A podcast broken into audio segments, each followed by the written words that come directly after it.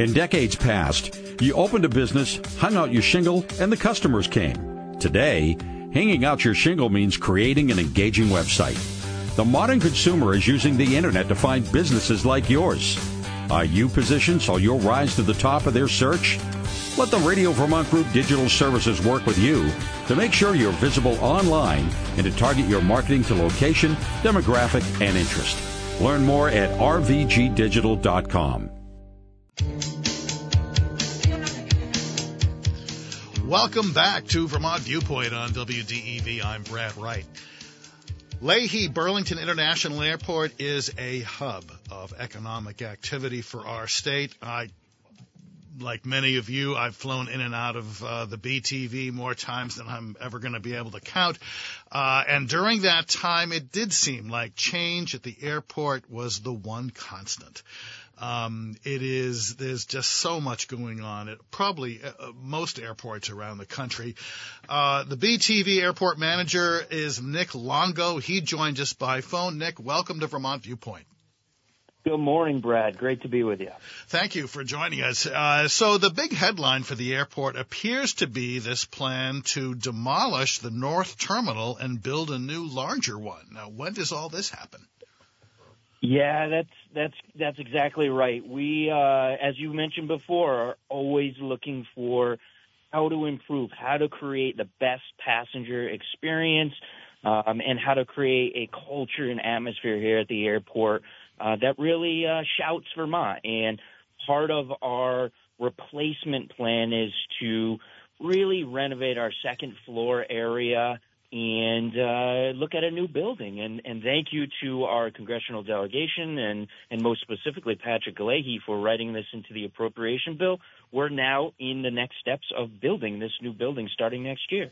Wow! So um, is this is this going to be a like a springtime uh, construction start? Is that when the when the shovels uh, hit? Yeah, as, as with any project, there's always uh, the paperwork, the the back end, the the people uh, that are truly, truly getting this work done.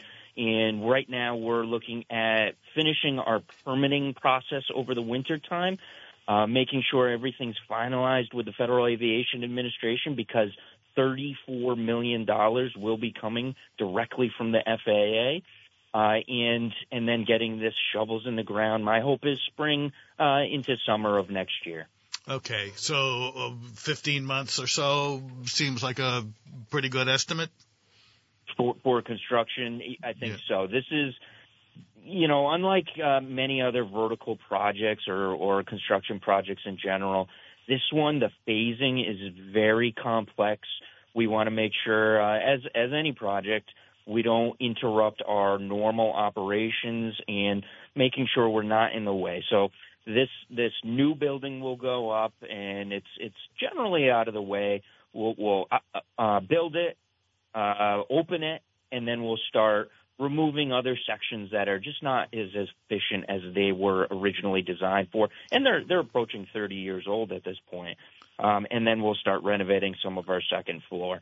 So new building, yeah, between 12 and 15 months just to put that new building up and operational, and then we'll start into the next phase. So we're we're looking at a good 20 plus month project. What would your expectation be for the passenger experience navigating around whatever construction that they encounter? Sure. Well, the the ultimate goal is simplicity and efficiency. We want everybody, whether you're a business traveler, whether you're, uh, you know, a, a kid traveling with your family. Uh, we want the experience to ultimately, when we're all done and, and over with, to be as as clean and simple, so you can be standing in any one place of the airport and look to where you're going. Uh, ultimately, our our 10 year goal is to have everybody on the second floor. During construction, a lot of temporary walls, so you might not even know that this is happening behind those walls. You'll see uh, some signage going up. You'll see some, uh, you know, temporary walls, like I said. And the ultimate experience during construction is to take those temporary walls down, and voila, there it is. Huh. Uh, I understand there are also plans for a new hotel. There, there sure are. We have a great partnership with DEW Corporation. uh, and they're working with a hotel management firm. Uh, they're going through their final permitting over the winter again, and our hope is shovels in the ground by summer of next year. This uh, right now is a Marriott branded hotel, a SpringHill Suites. Um, we have a, a great new contract with with DEW Corporation, or or the the group is called BTV Hotel LLC, and and uh, again that's probably a 12 month project, uh, uh, six floors, just over 120 rooms, and again a, a Marriott branded hotel right here at the airport. Very convenient uh, to stop by, spend a night, maybe more, and uh, take that early morning flight in, in the next day. Now, is there uh, where is it going to go? What what so part of the airport complex? Yeah, if you're familiar with driving into the airport, you're you're going to come right into our front entrance, our, our driveway, so to speak, uh, going past our terminal, and it's at the very northern end of our parking garage. So it's it's on the terminal side of Airport Drive. Uh, directly adjacent to the parking garage, and in fact, it's almost attached to the garage. So parking for the hotel will be in the garage, and it's just a, a couple of feet uh, to this new hotel, and that's on the north side of our parking garage. Okay. Um, any uh, pushback from uh, the other hotels in the area? You know, there's there's a great, maybe even more, uh, but a, a very great demand for hotel rooms in the area, and there has been for a while. Um, and overall, uh, the the traveler coming to the area, whether it's a Canadian traveler coming from Montreal or somebody flying into the airport, or even somebody coming up here from New York City on the train, there's a demand and there's a need for hotel rooms in the area. And I, I think it's been in the news many, many times that there's multiple hotels coming up. Um, and this one is really an, a, a unique market for us. Um, this one may not be the, the average traveler coming to this airport hotel. It's it's most likely going to be uh, somebody that is catching that 5:15 a.m. flight or traveling from three plus hours away, which many of our passengers do uh, travel that far. Uh, so it's going to be a little bit differently, but I, I overall I think it's a, a a great addition to the overall needs of this area. Mm. Um, it is uh, reported that um, the parking garage uh, the, that is currently there, um, the construction um, has been going on for a while. What's happening there? Um, what is is it, is it just a lighting project? What what's happening with uh, with the parking garage itself? Yeah, it's uh, it's uh, been going on for a while. It's going to continue uh, to go on. In fact, our greatest need for continuous capital repairs is that parking garage. Uh, it of course sees the weather elements. It, it sees salt from the road and and just constant activity. Um, we are replacing all of our lights in that garage uh, to brighten it up, to go more into a higher energy efficiency lighting system. But we're also replacing conduit and our fire alarm system.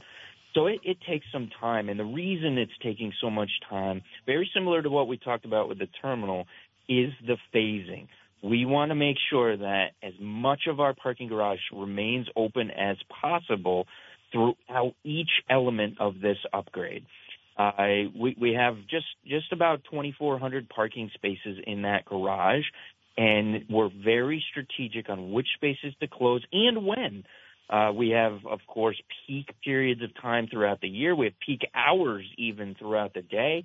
And as we go through with, with our contractor to close down sections, upgrade what needs to be upgraded, again, all to make the experience better for, for the traveling public, uh, it's going to take some time. We are shut down that project over the winter. One, it's, it's tough to do the construction, of course, during, during the colder months, even in that garage.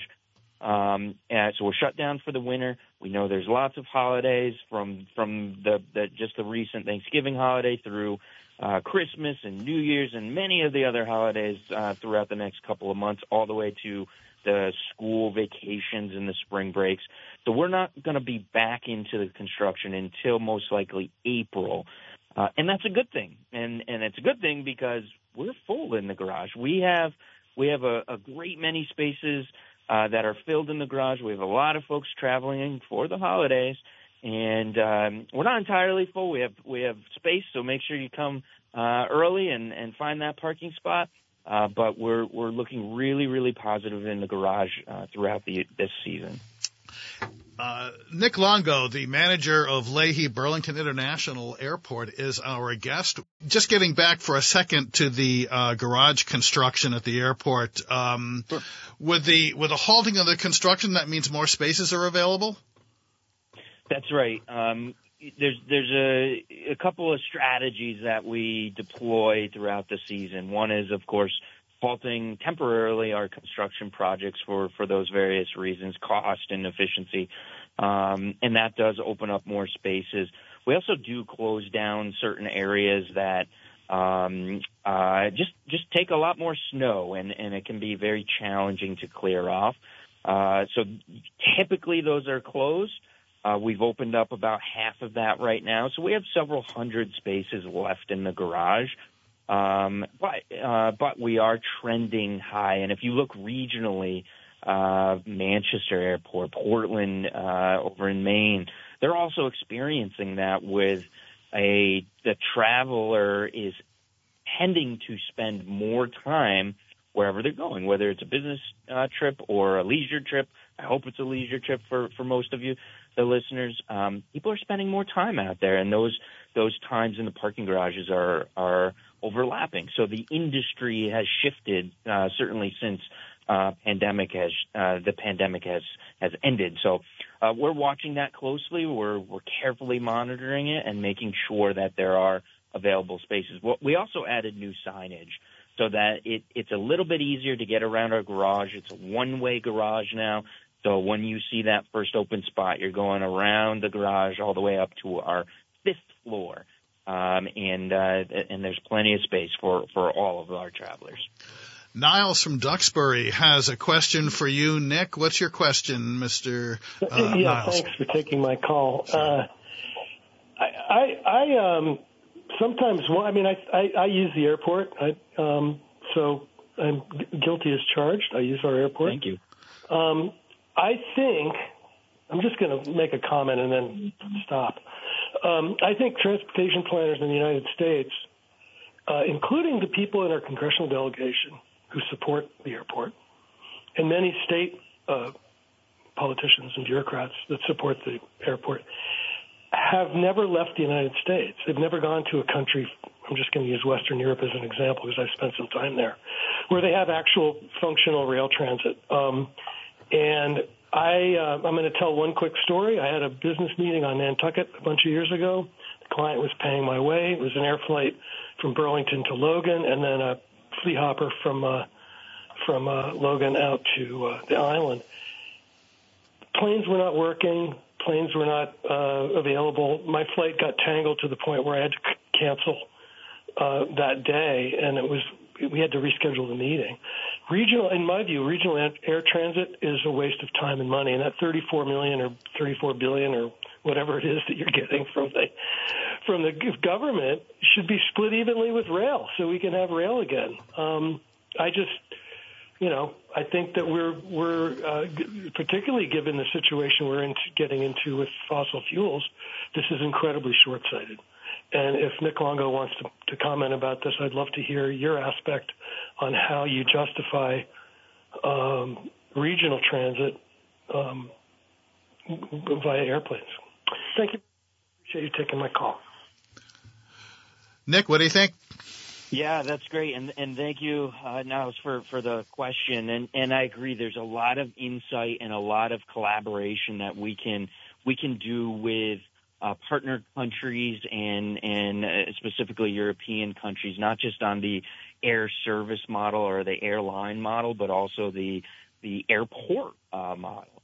Uh, in fact, I, I uh, had the privilege to go to London just just recently, and I sat on a panel discussing some of these very issues with colleague airports and and much larger airports. In fact, the the Budapest airport, Hong Kong airport, the Airport Authority of Nigeria, all of us were debating some of these issues of uh, not just regional transportation, but also the increase in air travelers.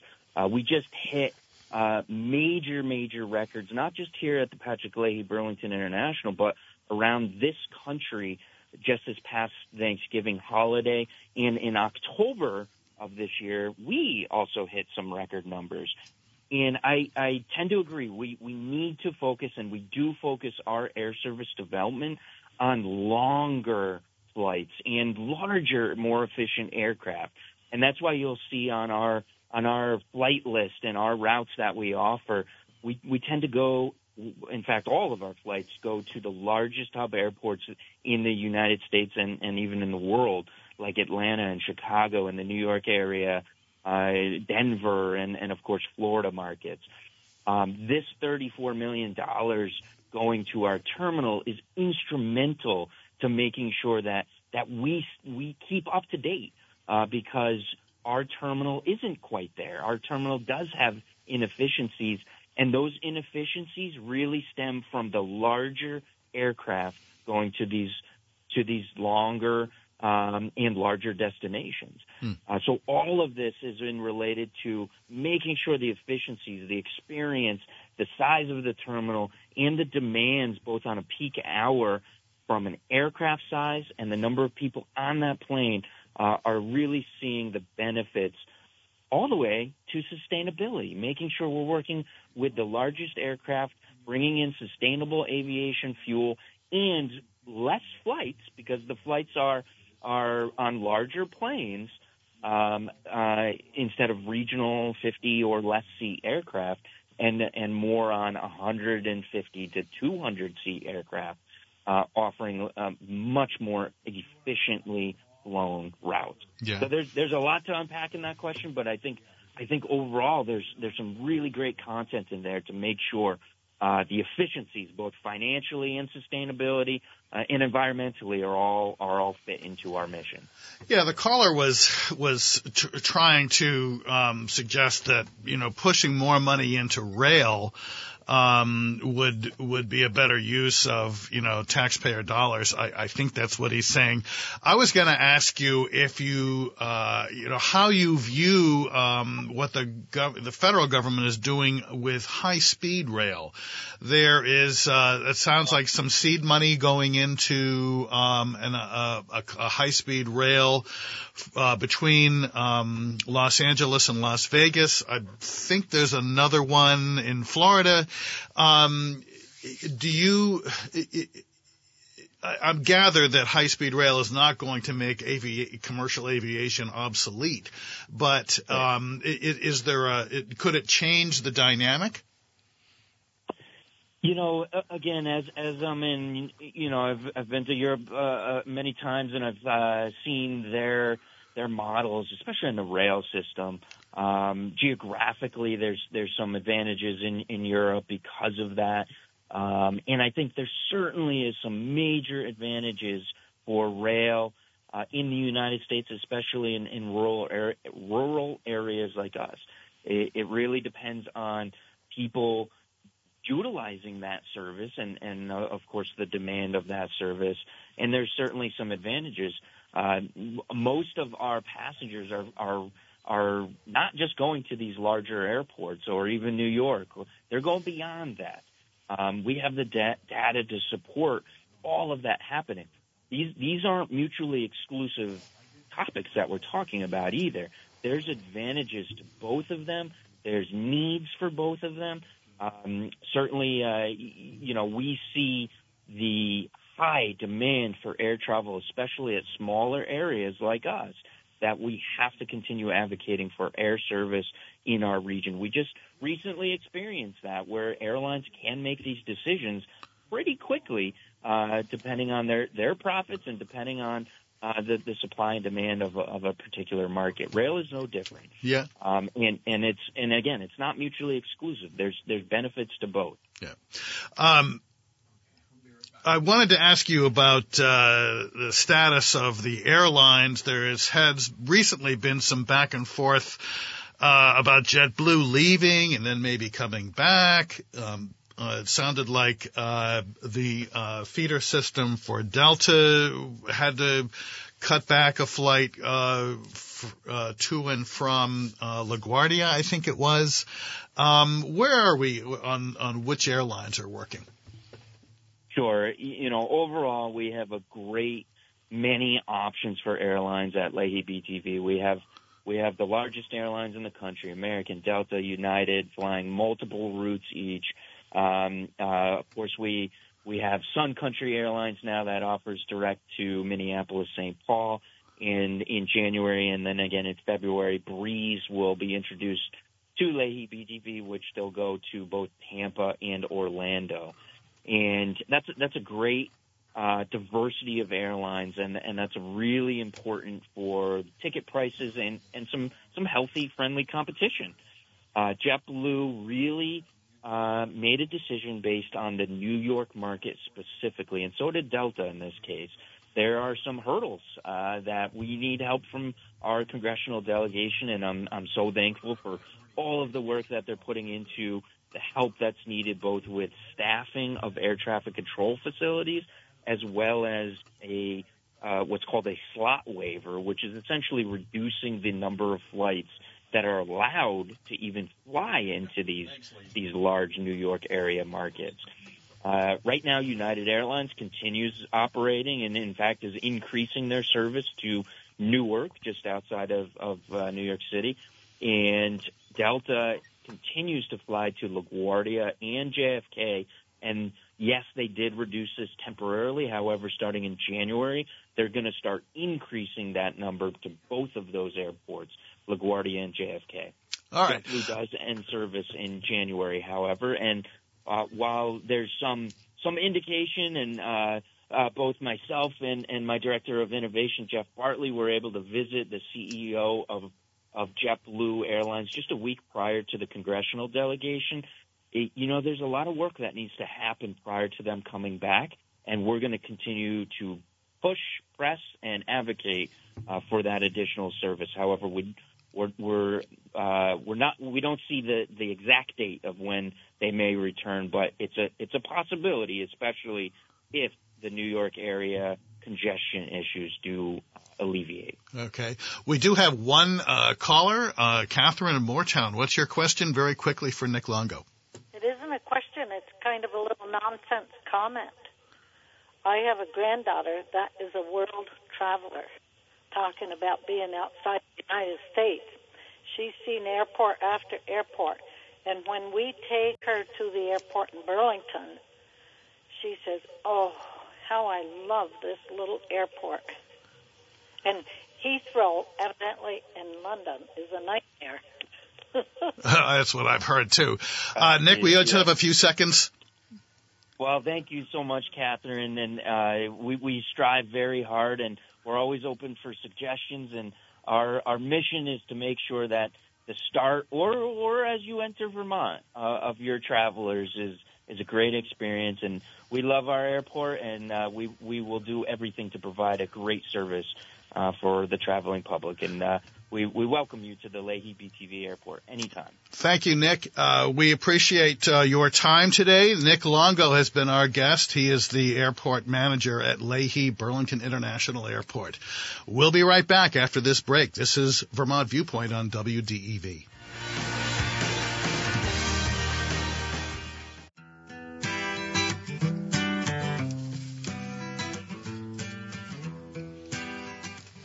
Welcome back to Vermont Viewpoint on WDEV. It's not an emergency. It may not be December 22nd just yet, but we know one thing. Winter has arrived. For many Vermonters, the snow is an unpleasant fact of life, especially if they're not skiers or snowboarders or have other ways of having fun in the snow. One reason is they don't like to drive in it. Uh, have you bought snow tires recently? Anyone?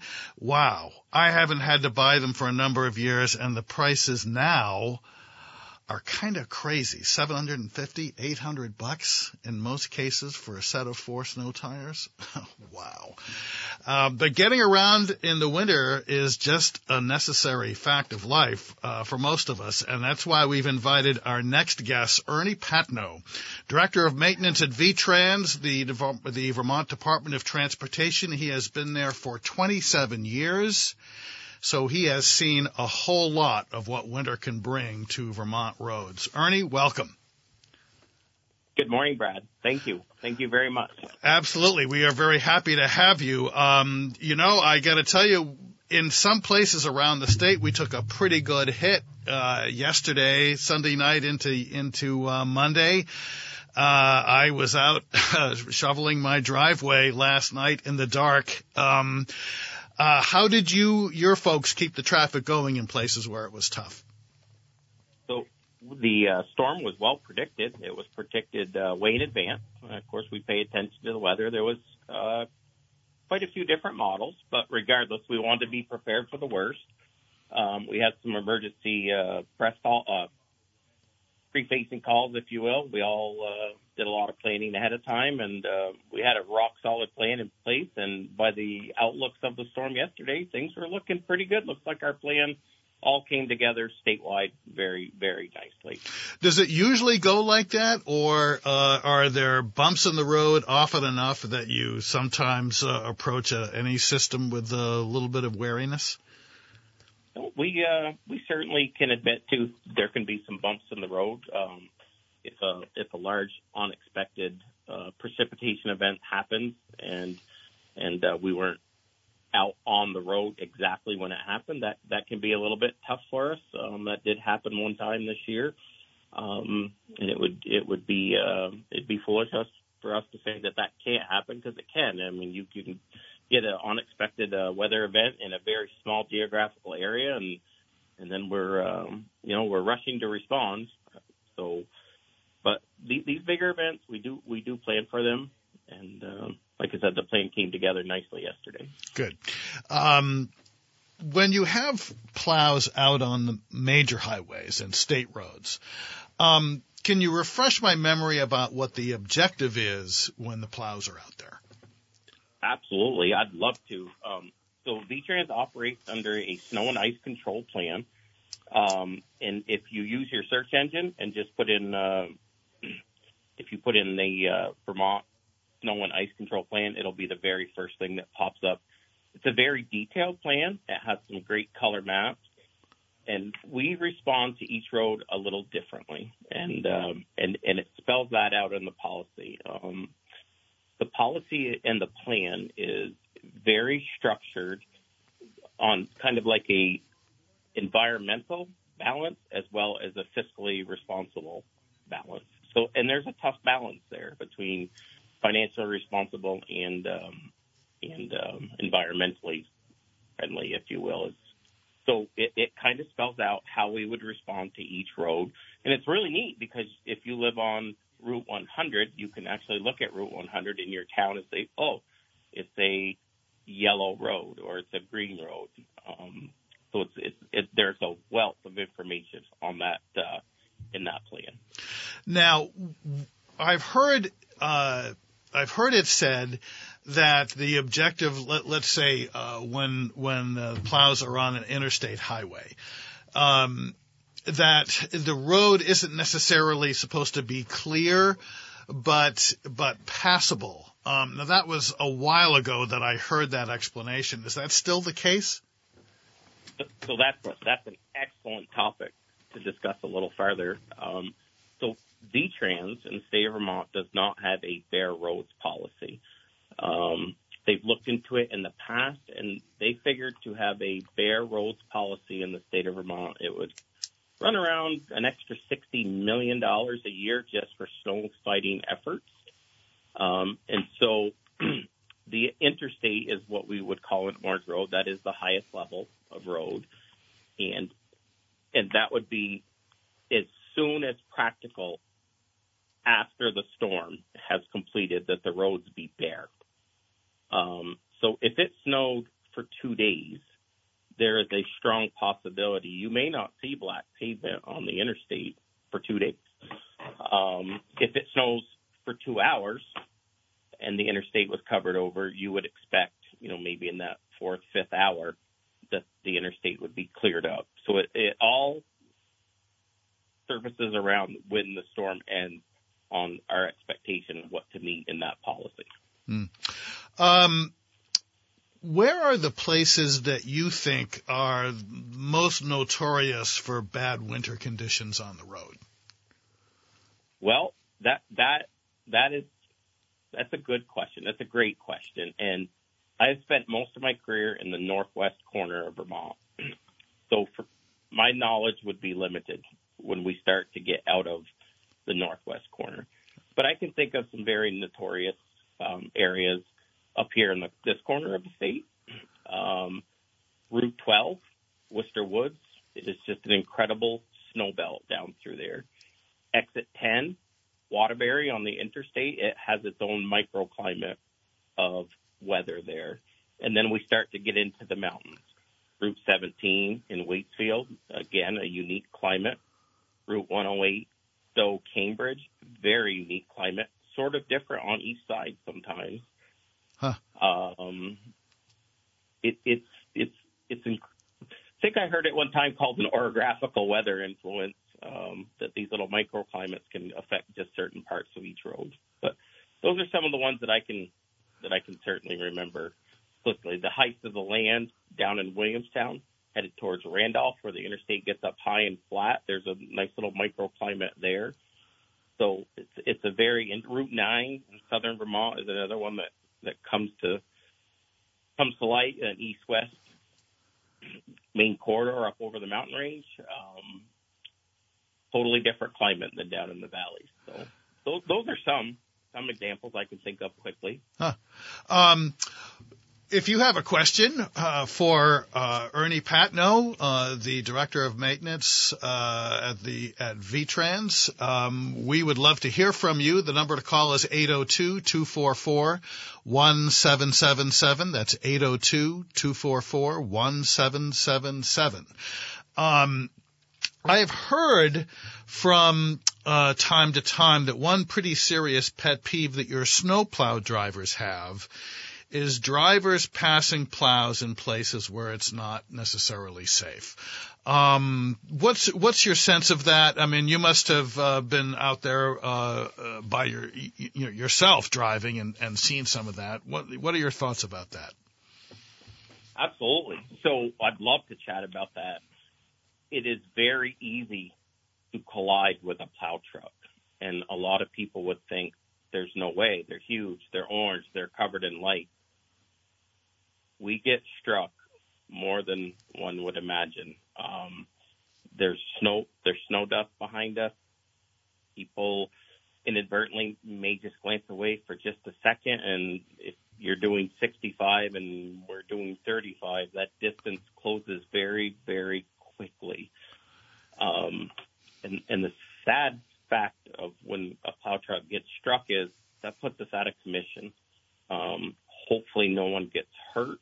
And then we, you know, we have to wait for the police to come, and then that truck has now been, it's just sitting beside the road, and there has been many cases where we have been struck four times a day throughout the state, and it seems like a high number, but you know, our fleet consists of over 300 plow trucks, but it, it is easy to plow, plow, uh, collide with a plow truck. Sorry. Um, where this is where VTrans, and I'm really passionate about this as well. We ask Vermonters to partner with us, partner with us, leave a little bit early, give us a little bit of room, slow down. I mean, if everyone around you is doing 35, that's a safe road at a at a safe speed. Um, you may not be able to do 50, but 35. Don't be impatient don't pass. I think we've we've all been there. We've all been that person in line, frustrated that we'd like to pull out and pass, you know, five or six cars, um, and and it's just dangerous. So we ask you to partner with us on those days that it's stormy. Leave a few minutes early. Be courteous to your fellow drivers, and uh, give us a little room to do our jobs. Yeah, and we'll all get there safely. Ernie, uh, your drivers, the guys who are out there driving these plows, um, what is a shift like for those guys? How, what is the intensity? What are the things they're trying to keep track of as they're going? So we are blessed to have an incredible workforce of men and women that take their job very, very seriously, and they're very proud to plow the roads. And so some of the things that they're faced with is the shifts can be long sometimes, uh, 12 hours, sometimes plus. Um, if it's a freezing rain event, we can't just pack it up and go home. Um, the other thing that our drivers are faced with a lot is they get some negativity focused towards them, you know, at the store when they need a coffee or when they need something to eat because they've been called in in the middle of the night and and they haven't had time to prepare a lunch. Um, and and I always like to ask our folks, be courteous to our drivers, and if you don't like what we're doing, give an office a call somewhere. Give give a manager a call somewhere. You know, make, they're doing the best they can with what they're given, and you know those folk those folks deserve a huge thank you. The, it's the dedication that people don't see. Um, these men and women devote their five months of winter to these trucks and mm. to fellow Vermonters. Um, they're very proud of their job, and the sacrifices they make are incredible. So the plow fleet operators deserve a lot of positive credit. And you know, if if the policy or the planning or the plow wasn't headed in the right direction, it's not really the driver. Um, reach out reach out on the phone to a manager or someone. Um, but if you can, you know, give those folks a, a thank you. Um, they are dedicated, dedicated. They give up everything. They give up their family birthdays. They give up Christmas Eve, Christmas Day, New Year's Eve, New Year's Day. Everybody's enjoying a long President's weekend, and it may snow. And those those folks are all dedicated to getting all of their customers to where they need to go. So, um, um, is the the you mentioned a 12 hour shift. That's, um, that's pretty hefty, especially if you've been called into the middle of the night. But, um, you're, you're driving this big truck. You've got to keep the plow at the right, or plows, because sometimes they have two, two plows, right? Um, you're driving along, you've got this plow going, you might be uh, sprinkling salt out of the back. How many things are they looking at at once? a lot. Um, so they're constantly checking their mirrors. You are incredibly right. They're running that front plow, um, and then they're running the side plow, which is which is the wing hanging off the side, which is which is another common thing of why did that driver get over off the edge a little bit? And one thing that's uh, surprising to a lot of people when they sit in these plow trucks, you cannot see that side wing so these operators, when you see them running one inch from the guardrail down the interstate, they're doing that by judgment out of their forward looking, knowing that that wing may be holding over four or five feet. Um, they're looking at their salt spreader. They're looking at the road conditions. They're checking their mirrors. They're making sure uh, nobody has slid across the center line. They're looking. One of the scariest things for a plow truck driver is to see footprints walking on the side of the road. You now need to start looking for somebody walking. Um, there's a lot going on on the inside of that truck. A lot. Uh, there is indeed. Um, let's shift gears a little bit and talk about uh, the use of salt. Um, I know that in some cases um, uh, a brine solution is used. How do you make a decision about which to use, and um, and is there a preference for you? so absolutely. The uh, the technology of brine, um, we like to call it liquid salt because all it is is rock salt, and it's mixed with water, and it creates a liquid solution. And what that does is that makes that salt moist and and of the consistency of more like a paste, and that presents uh, prevents bounce and scatter. So if the truck is going 25 miles an hour with dry salt, they tend to be roundish pebbles, if you will. Yeah. and they bounce very effectively. So the scout bounce and scatter effect, we figure we save around 30% by pre-wetting that salt with water and salt mixed together. And and the only reason the water and salt are mixed together is so it doesn't freeze, doesn't freeze in our trucks. Um, and so brine really started to get a bad name, and that's why we call it liquid salt because there's nothing special in um, liquid salt. And so if you took dry snow and you put salt on it and then you drive in slush, that is brine. It is it is literally the same exact thing, and we often invite the media to come and watch us uh, make this product. Hmm. So it's a very interesting fact. Uh, folks all around the country and all around the world have been driving in brine since the beginning of salt being applied to a highway. Is it better um, environmentally? So it it's the same exact thing. And why it is uh, better environmentally is we reduce our solid chloride by 25, 30 percent. Um, it is an incredibly efficient tool for our environment. Incredibly efficient tool. So you're going to use this uh, whenever you think you can, and as opposed to bouncing salt pebbles on the road. Absolutely, because all, all the salt that we can keep on the highway, instead of bouncing off into the grass or the ditches or the streams, I mean it it it just makes sense. Yeah. Both both not only you know fiscally, but more importantly environmentally. So uh, f- folks can go to your website and and and dial up some webcams to to get a preview of where they're going and if there's a question about the weather? Yes. Incredible technology and and those are real time those are real time um, photos and videos.